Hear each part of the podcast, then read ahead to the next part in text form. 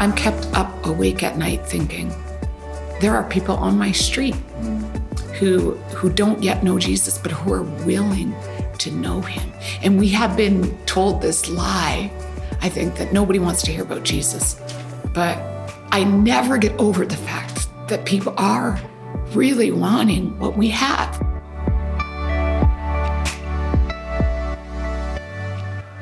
Hey everyone, it's Jaden here. Welcome to this week's episode on the Canadian Church Leaders Podcast. Today, we are sharing the first of two conversations that Jason and I were able to record with pastors while we were on the road in Calgary, Alberta. And this first one is with Jess DeSabatino. Let me tell you a little bit about her. Jess has been in ministry for the last 25 years, with those years now being spent serving in Calgary. She and her husband Dave are the lead pastors of Journey Church, which was formerly known as Church in the Hills before they merged with another community in Northwest Calgary. Alongside pastoring, Jess is also the vice president of My Safe Work, a nonprofit that advocates for healthy environments for vulnerable workers. Jess actually received the Governor General's Award for her outstanding work in this field in 2016, which is the highest award that can be given to a Canadian citizen. In addition to her pastoral and philanthropic work, Jess still travels all over the country to share about Jesus and his gospel. For today's conversation, Jason and Jess spent the entire time talking through the different plot points of her story, which include how her family came to know Jesus. It's a very bizarre and beautiful story that somehow includes Bibles in hotel rooms, late night encounters with the Spirit of God, an ad that went in the paper. Jess is going to explain that later. And it all sort of amounted to this accidental house church that Jess grew up in. She also talked about the tragic passing of her brother, the depression she walked through, and how that led her to discover her calling inside and outside the walls of the church. Jess and Jason also talk a bit about how Journey Church came to be the churches that merged, how they ended up in their building, and how they're now using that building to serve their community in Northwest Calgary. And throughout Jess's story, you'll hear Jason and her make pit stops to talk about themes like what becomes possible when two different generations work together, prioritizing ministry to the marginalized, the different ways personal loss can shape and define you. But the most standout theme throughout was Jess's perspective on evangelism to always live like the harvest is actually plentiful. We were so grateful to be able to meet Jess, to join her in person at Journey Church for this conversation. So we hope that you enjoy it. Before we jump in, I'm going to hand things off to our friends at Compassion Canada. Then we'll go right in with Jason and Jess. Today, our world is facing an unprecedented global food crisis. The numbers are staggering. With nearly 10% of the world's population, 828 million people being affected by hunger last year. That's 46 million more people than just a year earlier. It can be hard to imagine even making a dent in figures like that. But here's the good news Compassion's local church partners are on the front lines and they are responding. And there are simple and tangible ways that you and your church can partner to answer hunger with hope. This year, you can give gifts of compassion that specifically target meeting the critical needs brought on by this food crisis. To give, we invite you and your church to visit compassion.ca/shop. That's compassion.ca/shop.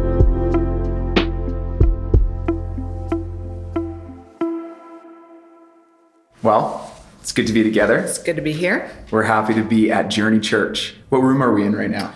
We're in what's called the fireside room, and it's I love church building room names. I know why. Why is it the? I guess we have a fireplace. There- here. you are one of the churches, probably the few that actually have a fireplace in the fireside room. Mm, Yeah, that's because we were trying to be integral with our neighbors. I think it's a 90s thing. It Was is- this building is- built in the Oh, 90s? sup- uh, yeah, when we first arrived here, everything was a beautiful shade of dusty rose. And it was such a good throwback to how things were. the thing is, it's going to come back. It is, you're and then we're going to be so mad should've that kept we weren't. dusty Yeah, we should have kept it dusty roads, the entire building. Oh, well, it's very good to be with you. And um, I love just to start, like, I want to get into chatting about the story of this church. I think it's really important and interesting. Um, but I'd love just to hear your own story of like coming to faith, find yourself in ministry, Yeah. and then the journey that led you into other, a lot of different expressions of ministry and then here to Calgary. Yeah. Yeah. So um, I didn't grow up. I wasn't born into a Christian household. I was born um, into an average, like what I would say is an average Canadian household. My mom was a teacher. My dad worked for Citibank, and my family was like quite like they were kind of church people. Like Hmm. we went to mass, sometimes mass, and sometimes the Anglican church regularly. Um, but my parents, when you talk to them about it now, would say they didn't have a personal relationship with God. What they were trying to do is like maybe we'll do the right things. Yeah. Like I think a lot of Canadian people, like we'll try to be good people, we'll do the right things, and somehow it'll all work out and we'll get a ticket to heaven Yeah. when we die. So my mom, um, and so this is sort of how they grew up, both of them in their respective families. And um, my mom, though, was a real reader. And when I was uh, probably in ki- about kindergarten, she decided that she would read the Bible. She'd never read the Bible before. She'd seen it in hotel rooms and figured she'd read everything else. So um, I wonder why this is in every hotel room. It's funny because we think that those Bibles have no sense in hotel rooms. But, anyways, she gets to read in the Bible and she thought she would pull my dad into this with her. So I don't know if he was like really excited about it, but I think, you know, he just wanted to remain married. So he read this Bible out loud and they read the Gospels. They read Matt. They start, they decided that they should start in the New Testament. And Okay. she would tell you she didn't know why. I was actually gonna ask, like, where did they begin, right? Yeah, You know? they, they began in Matthew. So they read Matthew, Mark, Luke, John. And they're thinking, well, this is a nice story, really, is what they're thinking. And they believed in Jesus. So it was not as though this was, and my dad, I think, is thinking, this is a little bit repetitive now. Mm-hmm, But then they get to the book of Acts and they started to read out loud Acts 1 and 2. At the end of reading Acts chapter 2, my mom looks over to my dad and goes, I think I have that gift. Now, if you've met my mom, you would know that this is not surprising that she would say this. She has a lot of confidence. Yeah, And yeah. Um, so she says to my dad, I think I have this gift. I think God's given it to me. The gift of tongues she's talking about. Now, Okay. now I, I just need to preface this by saying she's never met somebody with this gift. Okay. She's never, she doesn't know about Pentecostal tradition, charismatic people. Yeah. She's never met a person like that. She leans over to my dad and says, I think I have this gift. I'm just going to ask God. Maybe he'd give it to me. That's So she prays a rudimentary prayer, like, I don't exactly know, like, God, I guess I believe in you. Maybe I think I have this gift. Like, I think it's kind of, I don't know if it's rude, but I don't know that it would, it wasn't like a fancy prayer. Yeah. Nothing happens. So fine, they carry on with their reading and then they go to bed that night. The next day they get up and they were having somebody over for dinner. And um, I actually remember this night. My um, my mom is upstairs in the kitchen and we were having roast beef because it was 1983 and that's what That's she what you ate do. with Yorkshire pudding. And my dad is downstairs um, pretending to fix something. And they both get filled with the Holy Spirit and speak in other tongues. Now, this is not a, like, this is not a denominational, they don't know anybody. They, they actually think, so, so then they, so they're speaking in other tongues and they're prophesying. My, my dad came up like, what And like it was just a spontaneous moment. Yes, just a spontaneous moment. Wow. M- My dad is a banker. He works for Citibank. He's the vice president of Citibank. He has a serious job. He is not a person like prone to wild charismaticness. Like my mom is a kindergarten teacher, a reading remedial reading specialist. She these are like level-headed as they come. Wow. So they go up into their room and are so ecstatic about this. And then they're talking to each other. So, but then they got people coming over that night. So my mom said she's never been like, hey, would you like dessert now? Okay, I think you want to leave now because Yeah. they wanted to like try this. Like in her words, they wanted to test out this tongues. They wanted to, and they went, they put us all to bed very early that night. And that night, they prayed and cr- the holy spirit came on them and they cried and they laughed and they like all the the funny gifts of the spirit that people talk about that are like weird the things that we're uncomfortable with this all happened to them in the span Wow. of one evening And there's they, no, I mean, some of the, the critique sometimes is just like, oh, that was manipulation or no someone. they was- never knew they- anybody yeah. else so okay so now they know that god is real and they've had this encounter with god now it's 1983 or 1982 and they have never met anybody They've never met an evangelical, actually. So we're not even talking a charismatic person. Right. They've never met an evangelical, which is wild to me. Yeah. So they do what you did in 1982 when you wanted to find people who were like you. They put an ad in the paper. No. Yeah.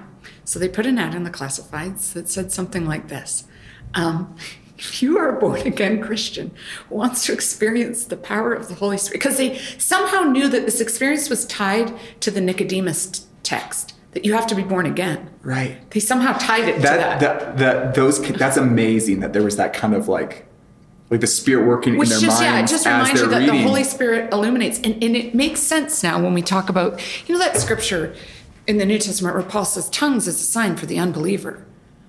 yeah. Like this was their experience. They oh, actually knew Jesus so was real. So they put this ad in the paper.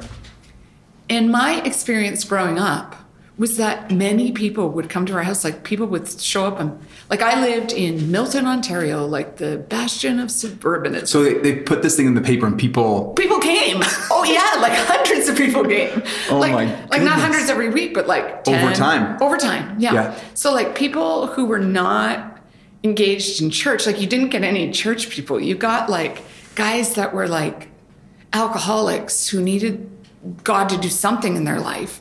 Um, so you'd have guys that were like bar singers that would come and play on our piano and just change. This is like not CCM, but like they would change all the songs, all the words to songs to Christian songs because that's all they knew to play and do. Yeah. And I remember growing up in this environment, like people were getting healed, deaf people were hearing. I, I mean, they just didn't know anything else. All they had was the Bible. Wow. Because they were still believing that, like, to go to a church, like an evangelical church, they didn't know what the process was. right. Like, and who do you ask about that if you don't know any evangelicals? Like, who they didn't know you could just show up at a place like Journey Church. Right. My mom always thought maybe you had to pay to go. She wasn't sure, and and because they were professional, they didn't want to ask anybody. So, Right. so they just And did this become like a church plant, sort of, or like? well, no, because they wouldn't have known that. Like revival like, I service, think or- they happened on Tuesday nights. On Tuesday nights, and they they had like mega food, and people would just come and get saved and healed and delivered and filled with the Holy Spirit. Mm. And and they didn't know any of the weird conventions like that this was a certain denominational thread or not. Anyways, as time went on, they did realize that okay, we probably need some training. So they the Lord brought some people who were from a church into their life, and we got planted plugged into a church. And um, but from that, my life was shaped because my mom would always say this to us growing up: "I would have come to Jesus way sooner had I known? if somebody had told me." Wow. where where was everybody from the where were these generational christians whose parents were christians i would have come and she said looking back on it when she was in university both of my parents went, went to mcmaster university which is in hamilton she said there was somebody who tried to to share jesus with her but they and she said i was really interested but they got really nervous and all their words were wrong and they ran away and they never came back and she was like left standing there going I, I would have been I would have signed up for that. Like That's- I That's an amazing thought. so my life as a as a kid and then as a teenager and consequently as an, a middle-aged adult has been shaped by the verse where Jesus said the fields are white unto harvest. Hmm. Because I think that was the 80s when particularly Canada itself was becoming secularized. I think we can look back historically and think, I mean, it's a longer march than that, but somewhere in the 80s, we really decided that we are going to be a post Christian nation. But my parents were growing up in that era Yeah.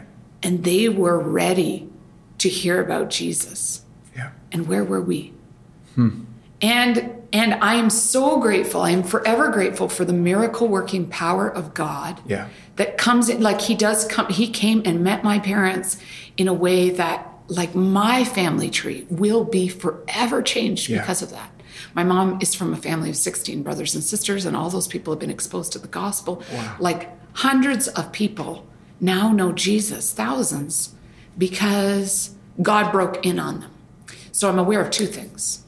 One, that God is a gracious God, that He breaks in on us when we are not expecting it. And that is, I mean, when, when my efforts fall short, I know that God is working in the background. It just gives me a lot of peace.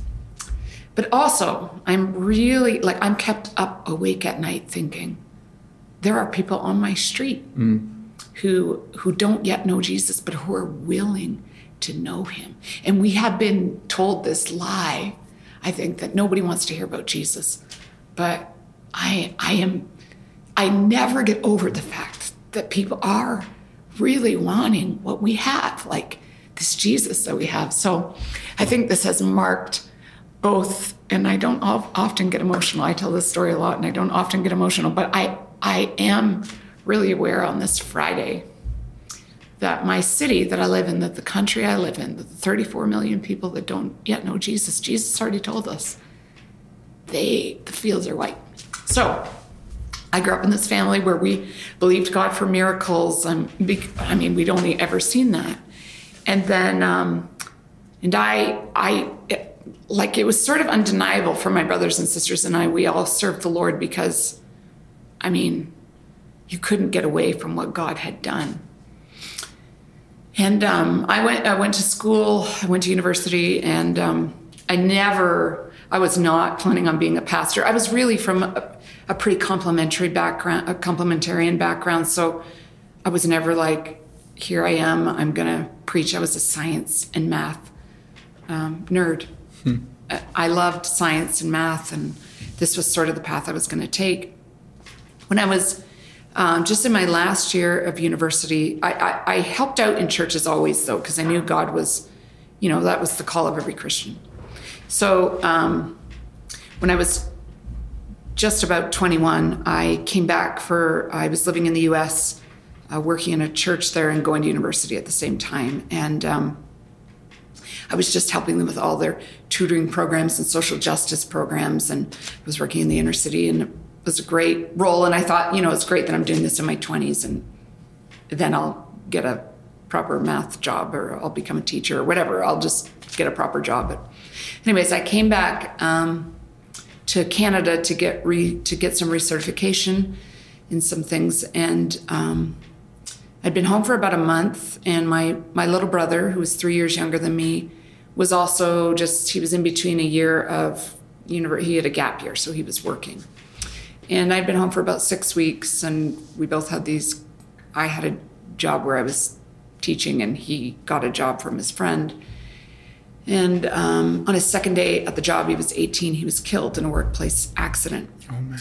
And he was injured, I guess, first. And um, I was working, got called down to my boss's, um, um my boss's office, and he said, "Listen, your brother's been in an accident. Mm. People from the church are coming to pick you up, and you know, I mean, yeah. any church people know that's yeah. terrible when someone's yeah. coming to pick you up." So I had this moment of like, this was so incongruent with my life right. up to that point because we'd seen the miracle working power of God. So we got to the hospital and I walked into Sunnybrook Hospital and I see my brother actually as I walked in was being rolled out of surgery. He'd had his arm dismembered and actually we came to find out that his brainstem had been severed. We didn't know that at the time. But for 6 days we prayed for a miracle and we we believed God for that miracle. Yeah. Like and on the 6th day he died and even at his funeral um, our church was packed and hundreds of people came to Jesus at his funeral and it was it was horribly amazing. Sort of like a good yeah. picture for life, horribly amazing. And even at that funeral, I thought maybe maybe God will raise him up from the dead. Like well, I've seen God right. do miracles, and God did not. And I spiraled into what would be a, for sure a clinical depression. I could not move. I could not, and I'd had a whole bunch of things. I was a young adult. I was about to get married, and then my life just turned upside down. So my marriage is my I wasn't married, but my fiance left. My brother is dead.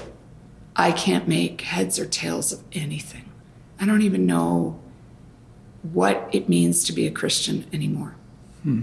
And I stayed in our basement, my parents' basement. I was sleeping in like my childhood bed and I'm staying in our basement. And um, my mom, I think, or dad, called our pastor, and they're grieving. They're in the midst of their grief over their son, but they they called uh, the youth pastor, young adults pastor at our church, and said, "Please, could you like come take Jess out of the house because we we we don't know what to do with her." So my my the pastor at the time called me and said, "Hey, would you like to come work at the church for five hours a week?" and you could be the campus pastor. By campus pastor, he doesn't mean like start a new church. He means like go to high schools and like Okay, yeah. yeah. be on campuses. Well, I am clinically depressed at this moment. I don't even know if I believe in God anymore. Like I did, but I was so angry. Like I really resonated with the Psalms where David was like a mm. heavy metal psalmist. Yeah, he gets low. Yeah. I just, those were the only Psalms I mm. could read. That's beautiful. I was so, um, and I was kind of angry too. Like, I don't mm. think I was like super pleasant to be around. I think I wasn't funny. I was neither, none of it. I don't know why I said yes, but I think I needed the $5 that I would be being Right. paid. I, and I also was aware that I could help my parents by just getting out of the house. hours. So this is at the height of the, when everyone's mad at See You at the Pole. Hmm. And in Ontario, at least, they're shutting they're shutting that down. Like they're hmm. saying no more Christian clubs on campus. So I think what I'm going to do, this is a stupid idea. Why do they want me to be a campus pastor? I think what I'm going to do is I'm going to go in there and be like kind of awful. I went into every high school in Burlington, Ontario and said, Hi, my name is Jessica. I'd really like to come and pray and intercede for all your students. Hmm. I'm I'm a I'm kind of working as like a quasi pastor at the Pentecostal church down the road.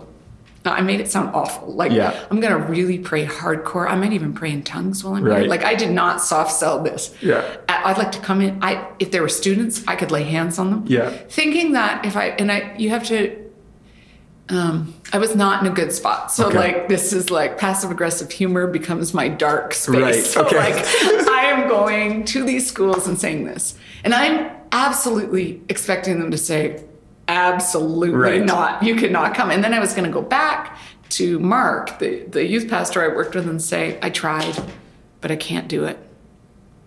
Unfortunately, every single school in the city was like, sure, come on in. Would you like an office?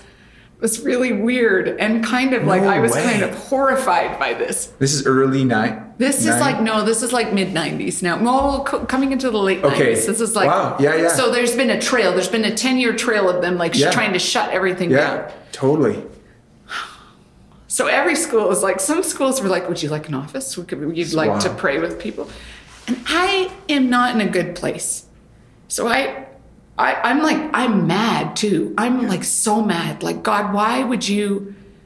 Why would you let people? Why would you let them do this to me? And I'd sit in the cafeteria, and I probably like I'm 21, but I probably look like I'm a high school student. And I would sit in those that those dumb cafeterias and kids would come up to me and say, Hey, somebody told me that you're here to tell us about Jesus. Could you pray with me? Wow. We had this very I had this very weird season where like I couldn't go anywhere without people coming to Jesus. Like my friends stopped refusing to go to the they refused to go to the mall with me because I would ask to make keys and people would be like, "Hey, there's something different." Like I would have to share Jesus and I'm like hating this. Like I am not like I am not like I am becoming a celebrity. I am like what is happening to me? I can't even understand hmm. this. I'd sit at the food court and people would come and sit with me and I'd have to pray with them. And I would. So, my church, that is very complementarian at this point, they've never had a woman on staff, they didn't have women on the mm-hmm. board, they didn't. My pastor, because kids all of a sudden start coming to the youth group and coming to Jesus. And we can't make, you can't, people are asking me what the program is I'm running. And I, I'm saying the program is I'm angry and hmm. I'm reading angry Psalms. And that's like, that's my program. I don't have any program. I'm like singing Humble Thyself in the Sight of the Lord because it was the only song I really knew how to play on my guitar.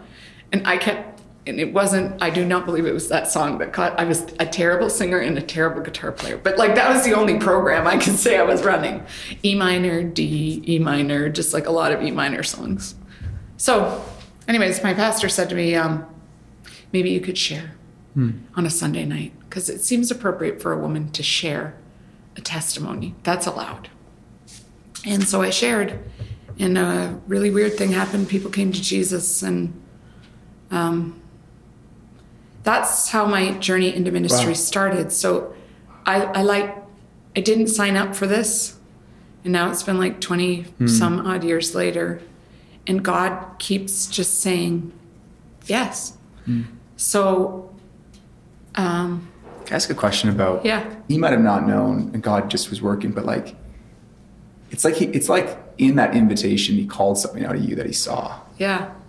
Like, I just think about the role of like, what happens when you, you call something out of someone that they don't even see, and it just seems really profound. And and he may or may not have been as like aware, but obviously there's some sense that Yeah. you had this a gift of faith or a gift of drawing people or whatever it was Yeah. saw something and pulled it out Totally. just wonder if you have any reflections on that that experience of somebody seeing something you didn't see in yourself necessarily Yeah. yeah Yeah, I think, you know, and I, I, I do think that that's true because I think he could see I was broken. I mean, that you didn't have to be a rocket scientist to see that.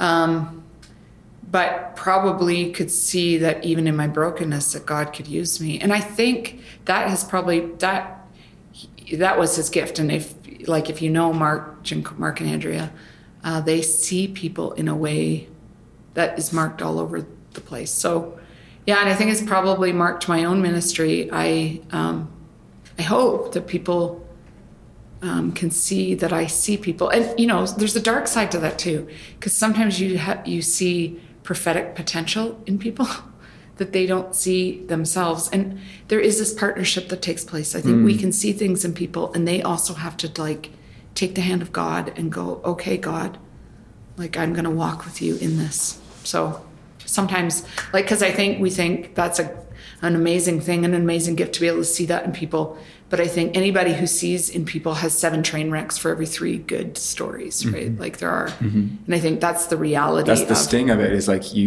you Yeah. give those opportunities and you call it out and and, sometimes they it don't work out. I mean it could have been a disaster. Sure. Mark could have it could have been a total disaster with me. Yeah. It just happened that the Lord was working in Hmm. me, even in my bitterness and my angry disposition. Hmm. It's also made me like I'm far less, I'm way, I'm never worried when someone is angry or feels like they can't do it or whatever, Hmm. because I was there yeah and God still worked. And he still like I think up until that point, I has you know, I, I could say all the Christian cliches, God works with us in our brokenness, and we sing all these songs about our brokenness. But it really doesn't mean anything to you actually are super broken and God still uses you. right And then that's like it makes the Bible characters make way more sense. Because they're messed up and God still uses them. Which is wild. And then what's the next kind of plot point in the story? So you you you get this sort of immersion in ministry, opportunities Yes. to minister and begin speaking and um, Yeah, it's weird because I didn't think of myself as a speaker. Again, like I was like, can I could talk to you about covalent bonds all day long. um, but I never really thought of myself as a communicator. It be, partly because I'm quite shy naturally. Like I, uh, but anyways, I started getting all these speaking opportunities, and I didn't know what I was doing. I had taken some. I had taken some theological training, so that I mean that part of the story. It was not as though I was not interested in the things Yeah. of God. I had taken enough theological training to get credentials, and I was really interested in it, but I didn't think it was going to be vocational. I thought it was for discipleship. So, anyways, I started getting all these speaking opportunities, and in a lot of places, in that still would not consider um, my ministry pastoral, but they, but I was okay with that. I, I can come and share. I can share to whatever you want me to share about. So I would like write messages on napkins like 20 minutes before I had to get up and speak because I didn't really know. I hadn't taken like any homiletics. that was my course. journey too. I'm Poor- like, poor- I, I, I was surprised that not everyone did that. yeah, like I thought it was for Darrell Johnson. He's just dying Yeah, as we say yeah, things like exactly. this. But like I thought it was just like the Lord would come and give you a message, Mm-hmm. and you could have a napkin. Twenty minutes before, like give yes, me download, give me- God. yes. And So, a funny like, story to start. the grace of God is good because you don't know any better. Like it's not like you were trying to be lazy. I just thought that's how it worked.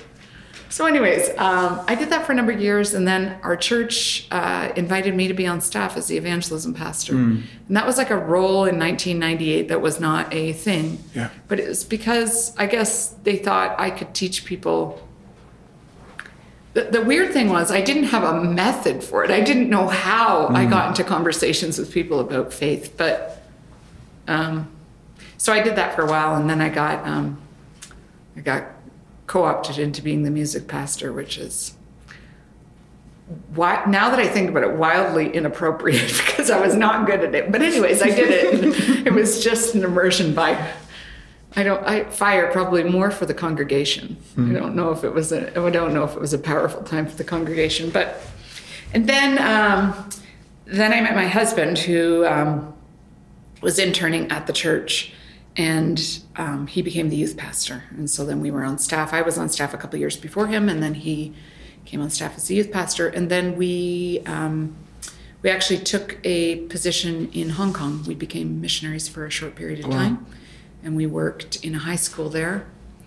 And um, yeah, had really good learning, really hard and really good learning, really good learning about what it means to carry the gospel in a way that is not ethnocentric and it is not reminiscent of colonialism. And that was re- a really hard season, a hard season where uh, I wanted to give up similar to most Mondays, but a- an extended Monday Yeah. season. Yeah. And we came home and we we uh, worked in a church in the inner city for a decade. In Toronto? Yeah, in Toronto, we worked at a church where we saw um, predominantly a very.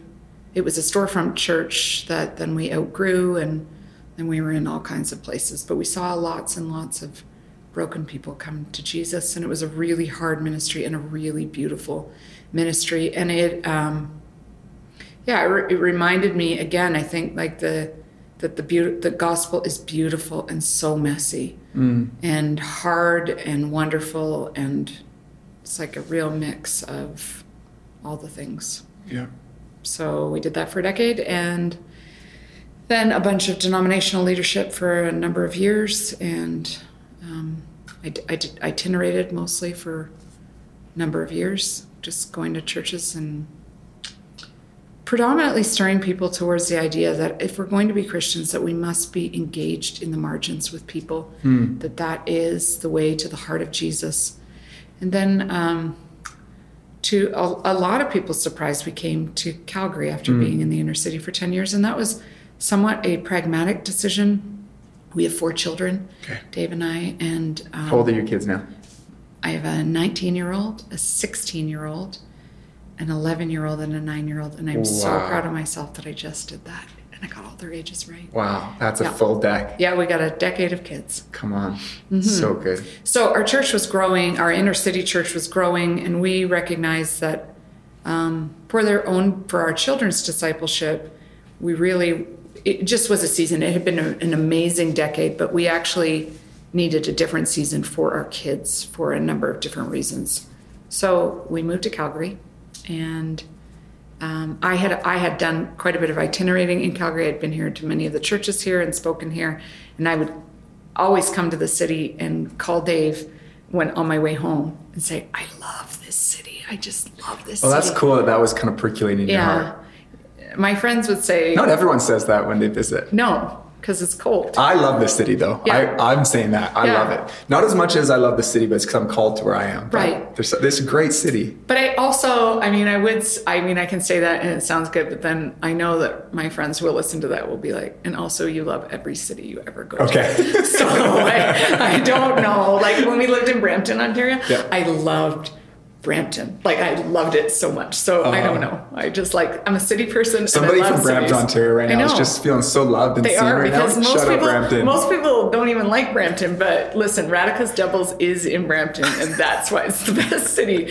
one of the best cities in Canada. Okay, so I digress. But I did really there's something in this city that I loved. I loved the people. I just liked the way of the city.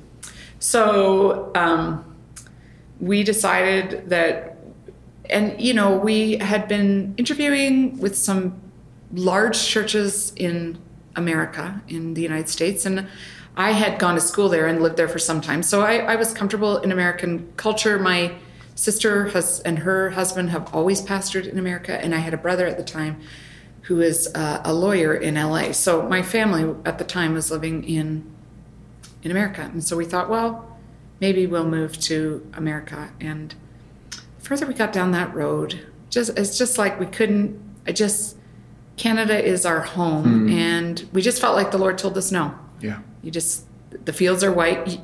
Part of it was that you know I have to keep coming back to this truth and reality that the fields are white under harvest. The fields are white under harvest. Like because when it's hard, Yeah. I want to say it would be easier if I was somewhere easier. Where like thousands of people could just come to Jesus Yeah. and it wouldn't be hard as hard of work. So, anyways, we moved to Calgary to a church, a wonderful church that had been in a gym for a number of years. What's the church called? Church in the Hills. Okay. And um, and it had been pastored by an uber amazing pastor, a pastor of pastors, and Who's that? Doug Frederick. I know Doug. yeah. Doug and I and Jaden's in the room. He's producing the podcast. He threw his hands in the air because Doug and Jaden and I got to pastor the same church Right. together. So Doug is a consummate. and I wondered, and he planted that church, Church in the he? Hills. Yeah, he did. Amazing. He was he's a he's everybody's friend. And when Dave and I moved here, we were like, oh, we're like from a big city church. Like, I it was big shoes to fill, but it was really good learning for us about what it means to shepherd God's people. And so, shout out to Doug. He he really is that um, constantly how do i put it trying to pull us I, I have this theory that we have like a crisis of identity like the pastoral vocation like Mm. we just as pastors we run organizations we do these things we have a sense of what pastoral things are Yeah. like caring for people hospital visits opening the word like we have these we're not out to lunch Right. but the that the and then we read Eugene Peterson. We have a crisis of Right. like, who am I? What am I doing? Yeah, and then, but. Doug's been this one of those people in my life, and I think God's scattered these people all over the church. Yeah. That just sort of come back to some of these core, like, what does that mean to be that shepherd leader? yeah, totally. Um, and that, that was one of the gifts he was in my life as well. Yeah. So he, from afar, pastored us into how to be not just organizational leaders or social justice warriors, but pastors.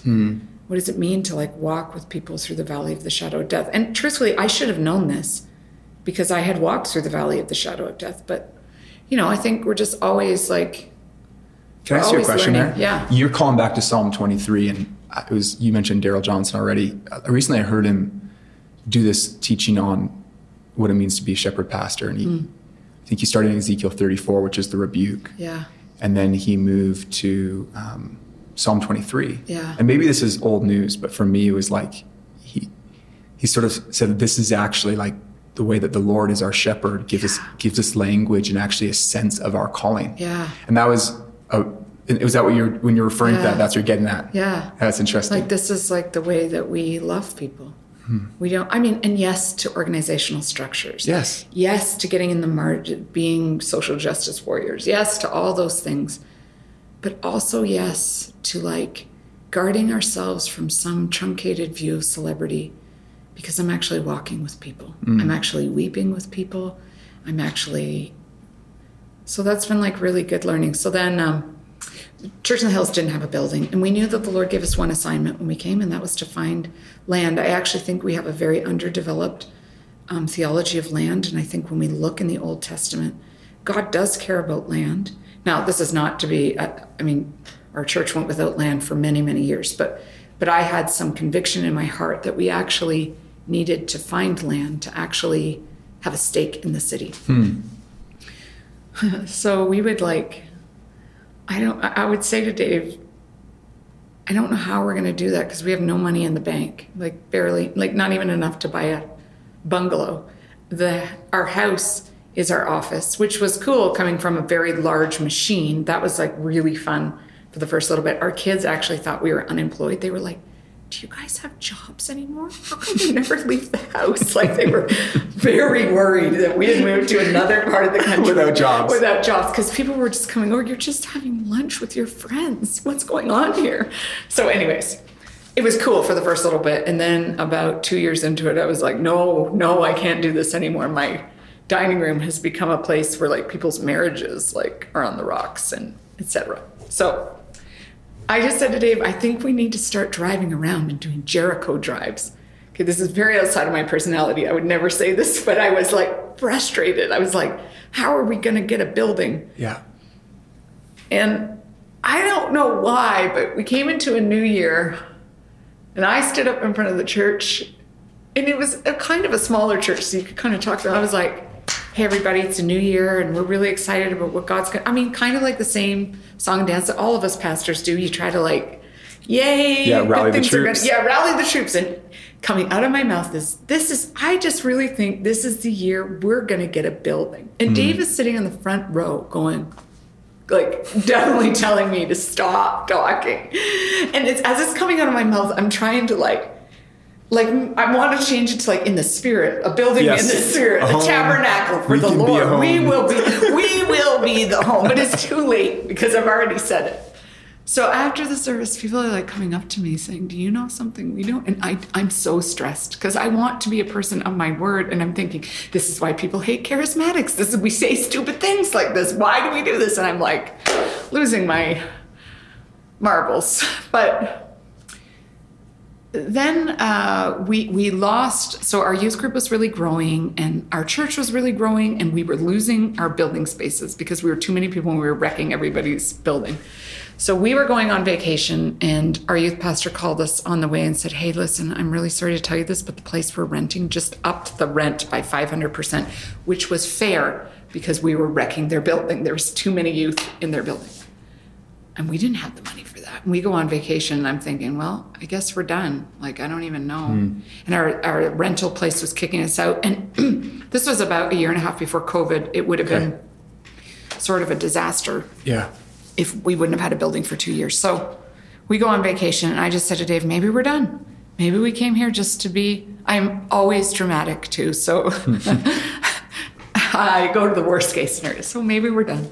And Dave, um, who is a consummate professional and always just steady, this is why he is a psychotherapist, says to me, Well, I think the Lord is in this. It's hmm. okay.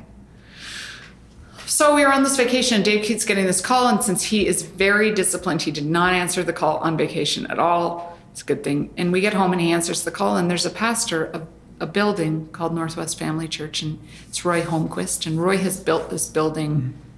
Like he built it before the city was here. Like there was nothing in this part of the world.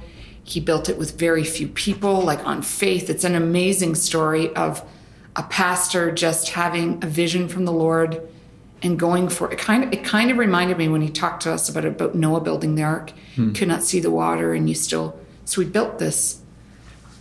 I think it's thirty six thousand square foot building. This the auditorium seated a thousand people, and he called us and said, Listen, I think it's time for me to retire. And the Lord told me that I'm to give, I'm to call you guys to come be the pastor. You're to bring your church. Wow.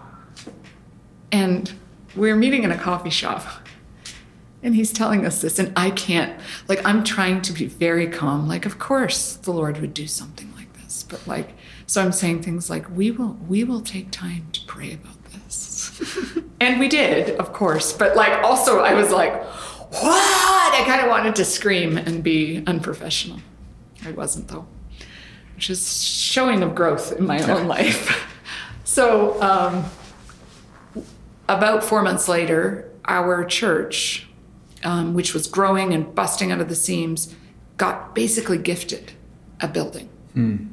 Like these are the kinds of stories that I would like when we were pastoring in the inner city. I would always check my mailbox, like probably some days five times a day, because I was always waiting to have that story. The you know, we- miracle. the The miracle, check the, that just million dollar check. And in some ways, I feel like, oh God, you maybe the story of my life is that there is hardship, but God still does miracles. And so we came together, and people were saying to us, "Oh, it's going to be really hard. There's going to be like it's two congregations and two distinctly different So congregations." there and there was still an active congregation. there was still an Northwest. active congregation here and healthy in its own way. Um, Yeah.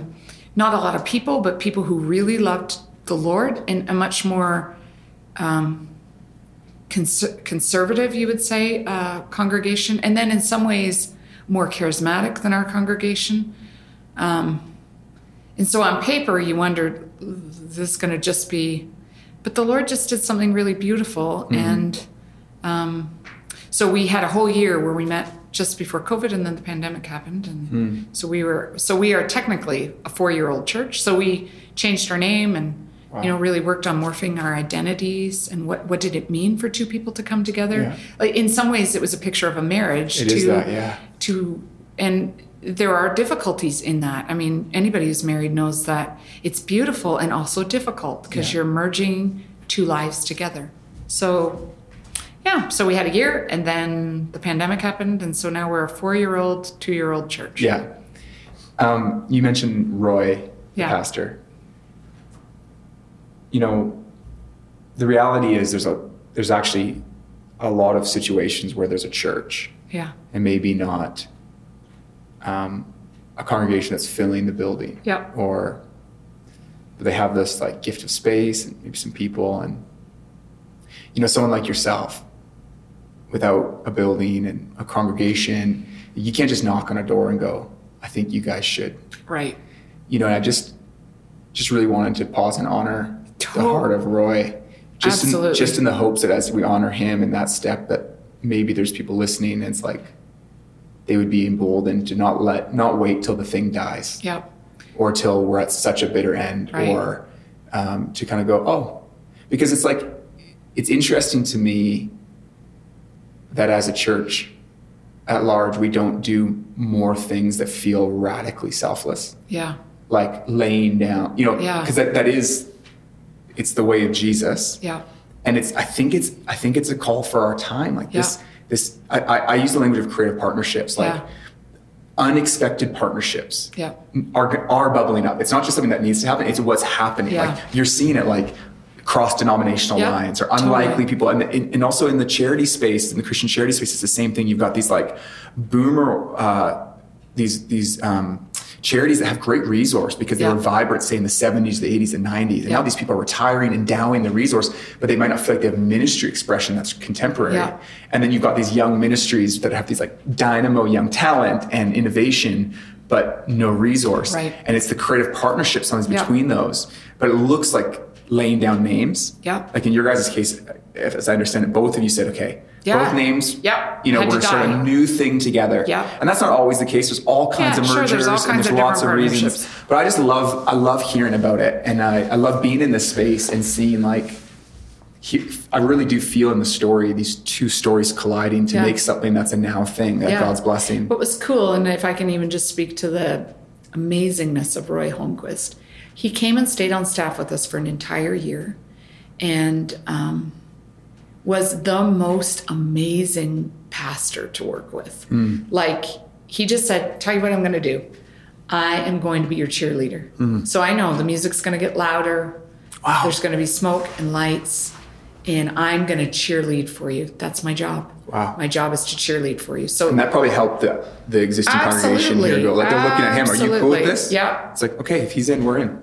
And I just think we need more Roys. Like I, I go back to that scripture that says you have a lot of teachers, but not many fathers. And I'm so thankful for Roy and Marilyn, who are fathers and mothers in the faith, and like who paved a way for us. And I, I get a little bit nervous when we've got younger representations where there seems to be a degradation of older leadership. Mm. We need we need older and wiser people because you know what I didn't know how to do?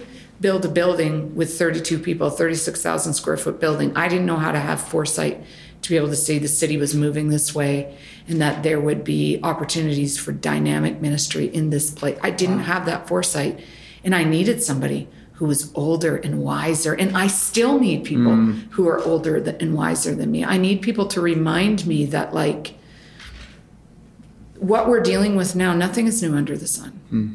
And I'm not in some like crazy innovative time. No, it, the gospel has always gone forward in power in hard hard soil. And so I am really really thankful. I think that's that will always shape the way that our church goes forward. I love that so much. Um, right now it's 11:15 as we're recording, and uh, you mentioned at 11 o'clock there's every day weekday there's uh, like a, a program that happens. Yeah, here. we tell, do. tell us about it. Okay, so um, so we had pastored. So I, I told you that I pastored in the inner city for a decade, totally shaped and transformed the way that I think about um, our cities and the way I think about, well, really the world. Uh, so then we come to this very suburban. Northwest Calgary is like one of the most wealthy and kind of clean versions of of a, of the city of Calgary. But I just began to like. I was really aware that there were scriptures that said uh, that we we have to have proximity to the poor. That's the heart of Jesus. Like, I, and I was trying to really wrestle with like I've got this really nice suburban church. Like we have probably more doctors in our church than any other profession. Like people with PhDs that teach at the like really smart. I've never pastored a smarter group of people. I'm afraid each and every Sunday. uh, but but like also pretty like buttoned up. Like Yeah. everybody, you know, owns a house and a car and and I was restless, like kind of restless about like, what does it mean for me as a pastor to pastor a, a suburban congregation and and wrestle with these texts about po- poverty? Like, so for a while we'd go downtown some days and then. Uh, like you know, serve soup. Like we tried to do things, but they felt programmatic. It didn't feel like it was embedded into who we were as people. So about 18 months ago, I just I was coming back from a speaking trip and I like I don't hear the voice of the Lord a lot, but I will say that in this moment I could just hear a, just an urging from the Lord. I, you should call the Calgary Homeless Association. I don't know anybody there, but I just called them about 18 months ago and I said, "Hey, we have this big old building on the corner of Northwest Calgary. I know it's nowhere near downtown, but like we've got 3,600 square feet. There's 36,000 square feet that we're not using very during the week. Like we have small groups at night. Like I'm wondering maybe if there's a way that we could be helpful to you. I don't want to reinvent the wheel. I knew as someone who had worked in community development, it's really annoying when people try to reinvent the wheel and like try to like you can do a food bank, we can do a food bank better. So I Right. said we don't want to do that, but if there's a way, like if there's something you need us to do, we'd be more than happy to do that. Anyways, I couldn't think of any way at first, but I said, hey, I just built a friendship with them. I kept calling them every couple of months, and then they started calling me. So like I'd pray with them. I like it wasn't really powerful. Like it was just me calling this group of people saying like, is there a way that we can help? And um, about three months ago or four months ago, they called us and said, hey, listen, would your church open up a warming center for people experiencing homelessness? And we have gotten some funding from the government, and we'd like to. Um, Could you be open? You'd be the only church in Calgary. Because our church, Roy had this amazing foresight to. He, we own the Tuscany train station parking lot. So this means that people from downtown can get to our church. We're the last stop on the train line. Wow. So since that, since December 1st, we've had this warming center that hundreds of people experiencing homelessness come and get food and get fed. And, you know, it's been a really powerful thing for our church congregants to like be able to have proximity, to, to actually, like, there are people that would say that I'm their friend. Like we're friend, we are we are friends. I'm learning things from them, and they're learning things from me. There is, and it's uh, we just like set up a place where there it's not downward relation. We eat together. Our staff always eats in the warming center every day, instead of spending our money at Wendy's or McDonald's or, you know, it's been a really cool thing, and it's been messy, so messy. Yeah. Oh, so messy, like l- both figuratively and literally messy. And it's changed our congregation dynamics on a Sunday morning. Hmm. Um, and I am, my deepest prayer is that it would transform us, that it would transform the way we look at scripture. Because you can't read scriptures in the same way when you have somebody experiencing homelessness next to you. That's uh, when you have somebody really battling addiction or really, and it also uh, helps us to be honest. Uh, I think I'm a much more honest person because of my friends who have battled addiction. If you've battled addiction, you know this. Uh, The only way you get rid of it is by confronting it and being honest about it. So that by that honesty is contagious. And I actually think that's part of the reason why God called us to have proximity to the poor because there's an honesty in it that forces us to be honest.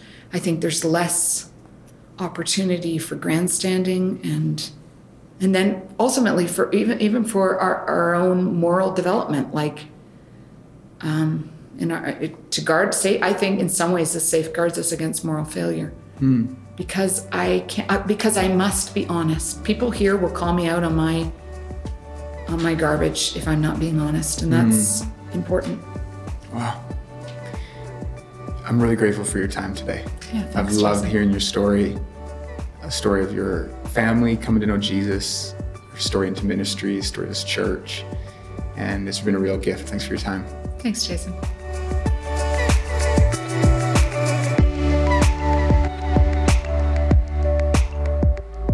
Well, a big thank you to Jess for sitting down with us for this conversation and for the incredible work you are doing through Journey Church to serve the people of Calgary. Before we go, I want to express gratitude to a few people who helped make this episode happen. Thank you to the team at Journey Church for welcoming us into your building, Josh Thompson for arranging the interview with Jess, Jason for facilitating the conversation, and to Will Lee for producing this episode. You know, if we could be known for just one thing at CCLN, we would want it to be that we just love pastors. All of what we do, this podcast, our different gatherings, learning communities, and resources, it's designed for us to do our part to come alongside pastors in Canada, to see them and their churches strengthened. And this kind of work is only possible because we have an incredibly generous community of individuals, pastors, churches, and organizations. So if this ministry resonates with you, we'd love you to join our giving community at ccln.ca slash give through a one-time or regular donation. And if you're a pastor who has benefited in some way, shape, or form from our work at CCLN, we want to invite you and your church to partner with us. You can find out more about that at ccln.ca slash church partners.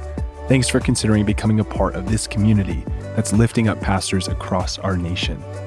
You know, as we close this episode, I'm reminded today, through Jess's story, that Jesus is always drawing people to himself, and he is always building his church. We hope that those realities settle even deeper into your heart this week. Peace to you. We hope to see you soon.